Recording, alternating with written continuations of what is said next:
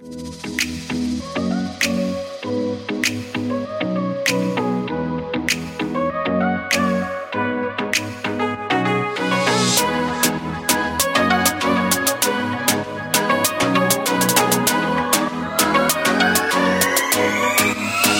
sir. What's happening, guys? Going deeper. Lo Myrick and I getting revved up. I'm really excited about this episode. I like having more conversations, and really, Lo, this is you and I just putting a microscope on the conversations that we're having daily. So I'm excited to get a little bit deeper into Angela Simpson, gratitude underscore project on Instagram. She's an integrative health and nutrition coach, happiness expert. She's just shifted her mindset to gratitude. She's grateful. It's a habit. It's deeply ingrained inside of her behavior. Um, and she's based in Australia, which is, you know, Down under. Yeah. Was that, was that the appropriate accent? Ah, I'm not I don't sure. know. Go there. But what this is a really good episode, and it, and it brings up a question that is a really um, big kind of hot topic inside of our space right now with the facet of doing good and also doing well financially. And I want to kind of kick this off, Lo. What are your thoughts to get started about doing good in the world and the traditional thought that you must go the 501c3 route and you know have a nonprofit. And what about these for-profit industries now that are building uh, movements helping people grow and also growing financially themselves For sure. I have a couple of thoughts, so I'll try not to get too off track. Um, but actually, I, I'm not a big fan of 501c3s because there's a lot of weird stipulations around them. And you can actually do more good through just a traditional business model and give back. And there's also a thought, um, I can't remember if- it's Warren Buffett or Bill Gates, um, but they're, they collaborate on a number of different initiatives and Melinda Gates as well. But um, one of them has said, you know, it's almost better to work really hard and amass wealth and then give back so much more once you get to a point where you're sustaining yourself and your business rather than like giving small chunks as you're growing and, and kind of struggling through um, the shit. And one of the initiatives they have and that um, Spanx founder Sara Blakely is a part of is there's like 160 people in the world that have done this. You have to earn a certain amount, but they've pledged to give at least 50% or more of their income away to do different charitable things in the world. And I just think that's so incredible. And the impact that they can have doing that is so much more than if, you know, like, oh, I'm going to donate, you know, $500 once a year. So those are some of my thoughts on doing good and doing well. yeah i think there's a, there's a, a massive number of ways you can get creative to give back and i think that continuing to understand that the mindset it all starts between the six inches between your your ears and if you have the mindset to give back to live into service then whatever way that comes it doesn't have to be a monetary um, devotion that you give it could be devotion of your time of your energy Absolutely. uh, so on and so forth. But this day and age where doing good and doing well come hand in hand, I think is awesome.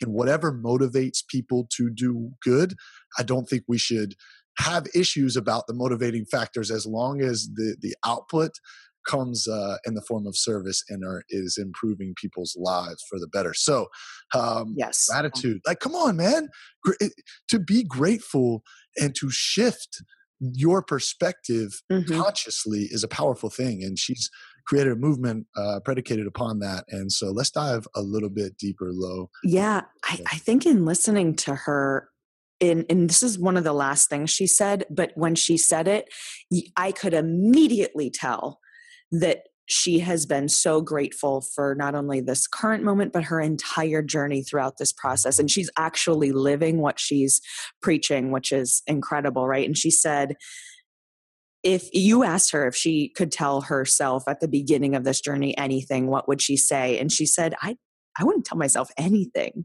because she needed to go through the process and the whole journey the way she did. And that is truly, you know, gratitude and, and I think living in the present moment. well it's a it's a really uh, interesting topic to bring up especially first because i'm a little worried with the you know and, and a, a good friend of mine janie brown uh, janie b world on instagram and and uh, a really cool mindset coach and singer. We we had this conversation not too long ago and she was talking about the danger of the good vibes only movement where people are only focusing on positivity and they're not recognizing Mhm. the suffering or the pain that you go through in your life, which invariably molds you into the person that you are going to become. And I think that if I look back in my life, if I hadn't been placed into the positions of pain and to suffer long amounts of time and to really unconsciously force myself to continue to suffer, then I wouldn't have gotten to a boiling point where I needed to break through and make significant behavioral change, leading me to the point I am today. So, with that being said, we need our pain Yes. right? But at the same amount of time, it's so important to recognize the pain and then make the conscious shift to pivot out of the pain and to per- switch your perspective to gratitude. Mhm. So, yes, long story short, uh, she she's so thankful of it. I wouldn't tell the the the younger me either. I would let him go through it.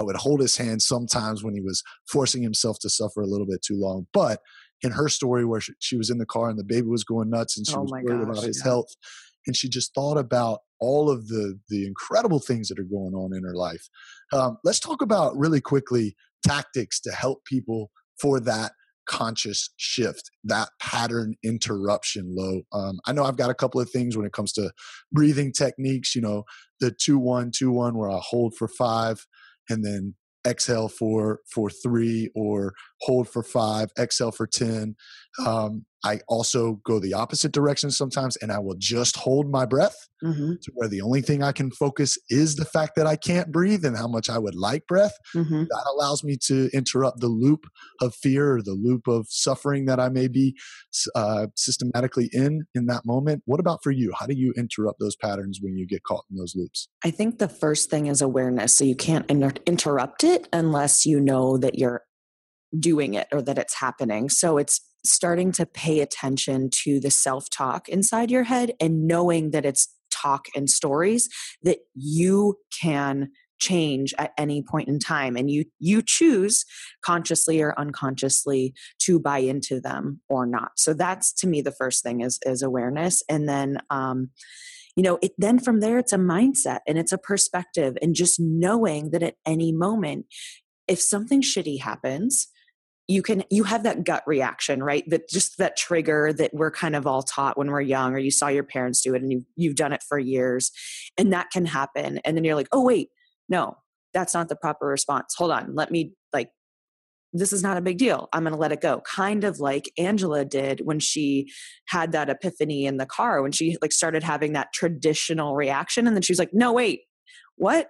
And she said something on it that I loved that was moments that seem shitty because it's all we, we are labeling every single experience.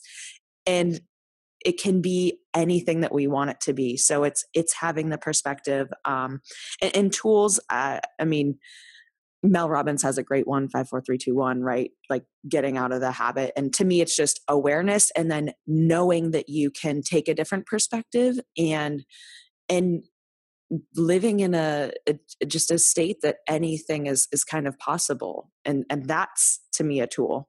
Yeah, at the same time, I think our happiness is all predicated upon our expectation of our experience in Mm. life, right? So if our expectations in the moment are too high and we're not able to reach that expectation, then the comparison model that we're all taught to do and programmed to do since we are younger, if we are comparing ourselves to where we think we should be or where others that are in our lane are, we are taking ourselves out of being servant to others or worrying about chasing something that excites us or filling us up with our own um, sources of happiness Mhm. and we're shifting into the the me based thought where i'm not good enough i'm unworthy people are better than me and that takes us down that that rabbit hole of suffering and so awareness pulling yourself out of that recognizing it shifting the the patterns interrupting the patterns sometimes just getting up out of your desk going for a walk to the bathroom is enough Mhm. or Oh, taking a jog around the parking lot right there i mean it is okay you have permission to do something like that for your mental health and clarity Mhm. so even if you're at your desk and you're thinking man i'm panicking i'm anxious i don't like the way i feel stand up go for a walk throw some cold water on your face take a jog around the parking lot around the office go climb down the stairs or come back up, put yourself in a state of duress, change your physiology and you change your state. That's such so an excellent point. Robbins. Yeah, Tony Robbins. Yeah. Not even that like that's mine, that's Tony. So Yeah, yeah. That's um, that's actually a tool though that I I was taught when I was being coached and then I learned then as I was going through coach training as well. Um so that that's you know not just tony it's it's many people have discovered this. I mean there's scientific evidence that shows if you move you interrupt your thought patterns. So that is such a huge tool. Like if you ever feel like you're in a rut or you're struggling with something literally move. And if you can get outside it's even better. Yeah so good so good. And and, and on the tony robbins aspect she she talked about uh, her dad being heavy into the personal development world. She talked about mm-hmm. through that um, experiment of having to stare someone who ended up being yes. suicidal um, that she she didn't even know the person was suicidal but she looked into the eyes of someone who was in that much pain for 10 minutes um, and she still could not recognize in that moment that that person was in pain and why it was because she was so concentrated in her own awkwardness and mm-hmm. the, her own stories that she couldn't even recognize that the person in front of her was going through an, an absorbent amount of pain inside and internally. So sometimes, Lo, we don't even know or can't even check in with others because we have these stories that are going on mm-hmm. in our mm-hmm. own head. Talk to me about that idea of uh, living unconsciously where you, are not even able to be aware of what someone else is going through because you have your own stories yeah i think it's just getting wrapped up so much in yourself in an unhealthy way is when that happens um, and it's it's something that we've talked about recently and shared with our our mindset monday list that goes out is listening are you listening to respond or are you listening to go deeper and understand? And and then a friend of ours robin also said are you looking to see or to you know take it i can't remember shit. Anyway but it's the same same idea you know listening and and looking to go deeper are you just like doing it selfishly for your own experience um yeah and that silent stare wow how cool was that of her to to have that experience and to be able to reflect on herself and kind of say like oh shit like i completely missed this human being suffering right in front of me have you ever done an exercise like that by the I've way i've not done an exercise of 10 minutes of silence staring into someone's eyes i've heard of it being done however i've not been through it i'd like to and mm-hmm. i think that as we build out our retreat model that oh, will yeah. something that will we will implement inside of um, some of the experiences that we'll, we'll that will generate. However, I've had to look at a stranger in their face and tell them um, what I believe to be true about their legacy, having not known them at all.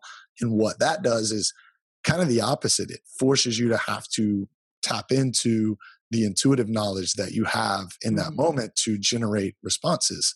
Um, and that was an extremely interesting experiment because a lot of people were really bang on with their reads on people. And Malcolm Gladwell in the book Blink talks about thin slicing and this ability to, that your brain has in milliseconds to sort through millions of pieces of information and to find truth.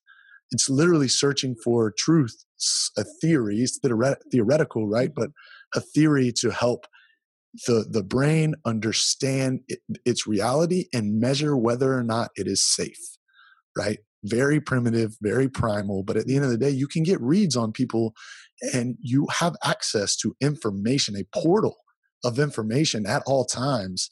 And it's only if you uh, accept it, become aware to it, and then align yourself with it. Um, yeah. It's it's super interesting, a little bit more uh, spiritual in that regard. But at the end of the day, um, the access that we have to information at all times and all types of experiences that we can generate to help us get a read. Um, I think that would That's be cool. So powerful. It's yeah. so powerful, man. Slowing down sometimes and just listening to someone and listening to the way they make you feel will help you make decisions upon whether or not peer groups you have in your life are healthy. Mm-hmm. It, it, just getting to this spot in my life now where I can get around someone immediately and tell, is this going to be my person or not? Do yeah, within like six seconds of yeah, yeah, literally. Yeah. It's at this point now we're within a minute. It, it's I'm getting really good at being like, okay, this person is at my level or higher. They're going to help support me, push me, challenge me, and at the same time, they're going to continue to to become a model and serve other people. And you know, is this person uh, serving me in this moment, or are they not? And if not, having the the um, the awareness to walk away is really, mm. right, and and that's allowing yourself to be grateful for your own space mm-hmm. in life. And grateful for for that is really important to take care of yourself some self-love. It is absolutely and i want to tie back to something that you said just a minute or two ago which was experimenting. And you know i think this is a great tool and a mindset for people to have think of everything that you're doing as an experiment. So whether it goes well or whether it doesn't, you can always learn something from it. You can learn something from everyone, regardless if you connect with them or not. And that's so important, I think, to have that. I mean, that's something that I try to live in. And I'm like, okay, well, that didn't really work. Uh, but I could shift and and try something new or if it did hey that's great like now i have this recipe i'm going to try it again or maybe add something new to that. So i think that's a, a great tool for people to use. One other thing i wanted to touch on that angela had said was um, managing your intake and output and specifically in regards to social media. You know we really need to be taught or just aware that we're not necessarily spending our time wisely. And she said she doesn't even get on social that much because it just becomes for her, and I love this term, a scroll hole. so true. And I've had to learn uh, massive les- lessons when it comes to that. You're training people how to interact with you. Um, that, and that balance between output and intake is really interesting. She also mentioned a really great quote talking about um, comparison is procrastination. Yes. So if you're getting onto IG or social media in general to see what your competition is doing and to compare yourself, you're just taking time away from putting together your own uh, products, services, or your own work that's going to get you closer to your your dream. So managing that for those of you out there who are beginning to build your social platforms and it's beginning to become noise you have the power to shift and change that Instagram has made so many different ways for you to interact without actually having to extend the conversation up wider. So I don't think you should feel bad any longer about not commenting on every single person's comment. There are now heart buttons that exist beside that. That sends them a notification back that you have interacted and have generally validated what they've said that gives you a bit of a cheat code. That is a great way to supplement um, having to com- comment on every single post. Um, also, in DMs, it now places it to a space where people that you follow get directly into your DM, people that you don't follow get sorted into a private folder. You can manage that uh, now more than ever. Lastly, I really recommend starting to use reposts. If you don't have the repost app, really really will um, divide a lot of your time away from uh, IG and being able to share other people's content while still staying pertinent to whatever it is that you're generating.